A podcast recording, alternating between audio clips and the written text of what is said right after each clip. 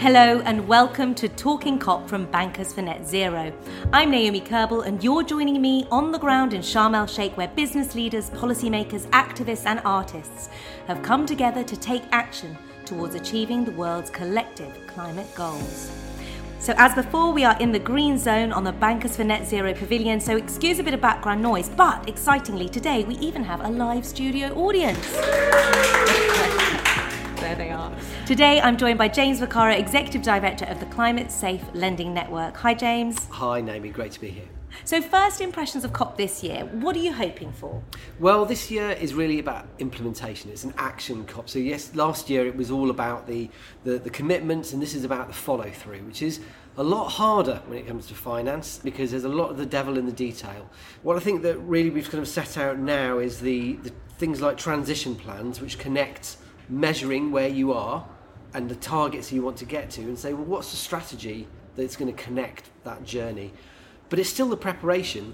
I mean, I think what people want to see is what's the action going to look like? So how are banks going to exit from the activities which are causing the problems? How are they going to transition all of their businesses and homes and buildings and other kind of financial activities which need to get to the other side, and how they're going to start to finance the innovations for new emerging climate solutions? That's going to be the proof of the pudding, and that's what's ultimately going to be the determinant as to whether we get to within climate safe goals. And then in terms of the action, do you think that then pushes through to COP twenty-eight? I think that there's it's a rolling process, and it's not just about COP. It's not the only kind of thing. This is obviously predominantly something for governments. It's now become more momentum for non-state actors. What we're seeing alongside this, though, is that it's got a bit of a heartbeat. So the Net Zero Banking Alliance, the G FANs, the Glasgow Finance Alliance for Net Zero, people are putting out announcements, updates, progress reports, more guidance all the time. And it's it's being able to build on that momentum and ask, are the promises being kept, and is what's being disclosed really kind of meeting what we see in, rea- in reality? Now, one of the things that you've been focused on is carbon bankroll, and this is this concept that major corporations hold cash on their balance sheet, and a lot of it. Apple has around two hundred billion dollars in the last decade. And earlier this year, you came together with Bank Forward and the Outdoor Policy Outfit to put out a report which showed that corporate cash and investments are a major source of emissions. So tell me, what is needed to help companies who are keen to promote a really deep change across their whole supply chain? Yeah, well, I mean, it was a fascinating report to be part of because most people don't really think about what their money in the bank actually does. So they're not really kind of connected. Now they think of it actually as physically sitting there. Whereas of course it is always being lent out to businesses and the real economy, and all of those activities have got real climate impact. Now with these large global companies, and it's not just Apple, and it's Microsoft and Meta and Facebook, all the rest of them, they have got sometimes some of the most advanced supply chain sustainability strategies that you could possibly see. However, when you sort of say, well, what about your financial supply chain? Because all of that cash that's on their balance sheet is being invested through the financial system with a corresponding climate impact. They sort of say, oh, we've never really thought about that before. And it's massive. So this is thirteen companies with over a trillion dollars. It's absolutely gargantuan, and they can do so much if they... It's not just about changing banks. I mean, it's about being able to recognise the agency they have, which is a pretty a lot of agency compared to sort of most individuals, in being able to sort of say, well, we've got these climate goals. I think Apple's trying to get the whole of its supply chain to be net zero by twenty thirty. It needs to think about how can it optimise its agency with its financial partners and the bonds that it buys and the banks that it uses to be able to influence them and maybe sort of diversify what they what they do with their money. How is the Climate Safe Lending Network helping them to do that? So what we do, Climate Safe Lending Network, which is a collaboration of banks and investors and regulators and academics and think tanks and N G Os and campaigners, we're trying to approach this question from every single conceivable angle. And companies, it was just, well, that's that's they've got their own thing over there. So we first of all always try to just kind of shift the kind of the, the lens to try and say, actually, you're part of this picture. And what we try to do is to connect to some of the actions and, and the bankers who are putting together new products like green corporate bonds and green corporate deposits, and sort of say, well, okay, this is this is great if you want to just kind of badge up a product, but what we're really needing is for those banks to actually move the whole of their businesses. Because if you just said, hey, look, you can, you've got a green, you can put a green label on this particular deposit, what it probably means is that the next company who doesn't ask for one of those is getting all the kind of the, is getting all the non-green stuff in there. Mm-hmm. So how do you actually use those demand signals, which might come from companies, might come from individuals, to really be a, a driver of holistic change yeah, across the whole of change, the whole yeah. of the bank, their business model? And there is a lot of uncertainty about what all of this means in terms of climate change. We know the general way that it's going, and people, companies have designed scenarios and pathways to figure out for them what it means. How do you figure out, though, which one to use? Because you have these diverging scenarios of how things are going to unfold. Scenarios, it's a wonderful thinking tool. Um, I was a strategy director for seven years, and scenarios are there because you can't always tell the future. So you need to have these credible stories of how the future might unfold. And a lot of the time, regulators might use it to do stress tests. They say, well, what if what if this was to happen? Or what if one hundred eighty degrees reverse opposite was, was to happen? And so you've got this range of different scenarios, not just about what might happen in the world and the climate that we have, but also how quickly different industries transition. Then different banks will say, well, we could use those scenarios to inform the pathway, as in the plans, all of the decisions that they made, the, the policies that they apply to their lending criteria, all of those kind of things define their pathway. Now, because there's divergence in the scenarios, because they're all, that's the point, they're all supposed to be different, there's also going to be divergence in the pathways that banks choose. So if you were a bank who financed a lot of oil, say, you could choose scenarios where oil pretty much gets phased out really, really quickly, and that would be very, very difficult. Or you could choose a scenario, base your pathway on a scenario where oil kind of gets phased out slowly and everybody else does the hard work. Gas, coal, other mm-hmm. technologies for carbon dioxide removal. And then ones who are doing coal sort of do the same, but for coal. And if you end up with banks choosing, or any financial institution choosing, the most convenient, as in the sort of the, the ones which is going to be less difficult for them, then what you get on aggregate is not one and a half degrees. So even if every bank in the whole world was to choose a one and a half degree pathway, and to be clear, they're, they're not right now, but even if they were, collectively they'd be overshooting, and they'd probably be overshooting by quite a long way, because so many of the scenarios include investment in technologies which are not really being invested in right now. Carbon dioxide removal technologies, C C S, that's not necessarily, I mean, it might happen, it's not incredible to think that it might happen, but I mean it's not necessarily prudent to be able to be basing our assumptions on that right now.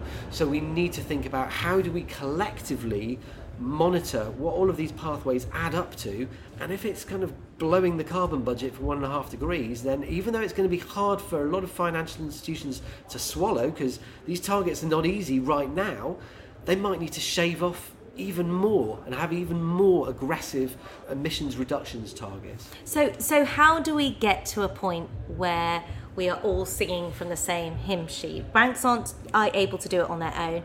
Is it legislation? Is it governments that we have to fall back upon to provide that carrot? Yeah, I mean, ultimately it is. There was some discussions between G FAN, the Global Financial Alliance for Net Zero, which is all of the financial institutions, and the Race to Zero. And there was a, sort of a question which came up, which was, well, who should be marking the homework and enforcing anything? And it's not really the U N's job necessarily to be telling banks or investors what to do, but it is regulators' jobs to exactly do that. It's regulators' jobs to say, this is something which we can allow you to do, but this is the this is the parameters upon which you can operate within. There was something which came out in this COP. So Secretary General Guterres had a high-level expert group specifically looking at the net zero targets which have been been committed to, and saying, well, in order for these to be authentic and realistic, we need more scrutiny. We need to make sure that you can't have um, net zero targets saying that they're one and a half degree aligned, and then financing new fossil fuel infrastructure. People have said, well, you can't turn the taps off. This isn't about turning the taps off. This is literally about financing there being more taps and more of them being switched on. So obviously, and, and Guterres was, as, as he does get quite emotional about these things, he said, this sham must end. It's blatant greenwashing. But in order to enforce it, it won't be the U N, it's a system of regulators. So this is where, whether it's the Basel Committee, the, the securities regulators, but the ones who are in, in their day-to-day relationships with financial institutions saying what is acceptable or not, repricing risk, setting the capital rules. Climate Safe Lending Network does a lot of work with bankers and with regulators on the capital rules. All of those kind of things, which is the, the fundamental driving architecture for how decisions are made within banks. That has to be aligned on a global basis. So there was a call to action from the Net Zero Banking Alliance this week. There was a call to action from Glasgow Finance Alliance for Net Zero saying, hey, look, financial institutions can't do it all by themselves. We need governments to act. The only thing that they forget is that financial regulation is exactly part of that government action that is required. They need governments to give the mandates to financial regulators and say, hey, look, stop that flow of finance into the things which are causing the problem, which is sending us off course.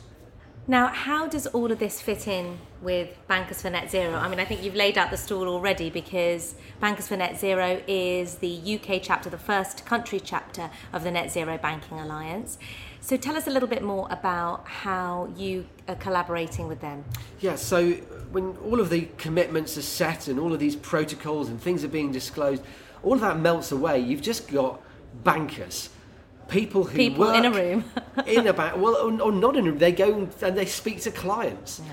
And you have to ask the question: what is going to change next week, next month, next year, when the banker is in front of their client, and what's the nature of the conversation they're having? How are they going to be helping to accelerate those transitions from businesses, from homeowners and, and, and property owners, uh, whether it's infrastructure, manufacturing, or the whole range of sectors. What is it they do? So they need to learn how to structure new products. They need to think about how are they going to advise their clients, how are they going to make sense of the complex range of data, how are they going to make new connections between different partners to be able to support their clients in their journeys. What insights could they reflect back to sort of maybe sort of say, hey, you know, you're not actually doing as well as some of your peers in your sector, so perhaps you might want to consider these different approaches. And I think that those kind of actions on the ground, building capacity amongst individual bankers, having bankers connect with their peers across institution, pre-competitive collaboration, is what's going to be required to have a culture that, that bankers now are going to be seen to add value by advising, by being able to be agents of the transition, not just allocating the money. There's plenty of technology which can allocate the money. They need to think, how are they going to redefine those relationships? And Bankers for Net Zero in the U K context is doing that. There's regional chapters and other things. There's going to be inspiration within a country uh, framework where there's common legislation, and there's going to be inspiration you can draw upon from many different countries in the world, in different continents, in different contexts. And that, that's the fabric that we're weaving as Climate Safe Lending Network. We've got a fellowship of, of practitioners, of bankers. We've, we bring in this whole three hundred sixty degree set of stakeholders to give that sort of like rounded sense of, well, where might the ideas be? Because none of us have got all the pieces of the puzzle here. We need to keep on turning the soil. We need to keep on bringing in new ingredients, new ideas, to be able to go faster in the transition for our for our existing clients, to go further in terms of the new emerging innovations and climate solutions, and to go fairer in terms of a just transition, in terms of really being able to integrate social justice in this, this climate transition in the decades ahead. And James, final question, which I'm asking all of my guests here on Talking COP. What are you individually doing to make a difference? Clearly, you've already said about the Climate Safe Lending Network, but what are you doing as an individual? And what's the one recommendation you would give to the audience listening about what they can do? I think that actually, one of the things which we do when we run our Climate Safe Lending Network learning labs is we, we centre around an interesting question, which is what's mine to own? Mm-hmm. And in a sense, that can be quite a personal question in terms of, well, what, what are my gifts, strengths, talents. What am I? What am I here for? How can I best connect to that? I do a lot of work in education. I speak to a lot of folk, and in a way, one of the things which I get up thinking about is how can I help reframe this challenge? Not to be able to preach to people about what the answers should be and to be the last word on things, but to constantly think about how can we reframe this to give people better questions, to be the first word, to be able to open up different doorways to maybe make their own breakthroughs. Um, and increasingly that's how I perceive my own role in this kind of this, this this fabric. I do a number of different things in this climate space, but I think that the more that we can open up people's minds, inspire, give you know, encourage their own imagination and collaboration with others to be able to say, well, actually maybe I haven't collaborated with this other group because I'm not sure I could learn anything from them. Just suspending that disbelief and actually meeting those individuals where they are and really opening themselves up to the insights. That is the, that's the place, that's the, the fertile seam of innovation.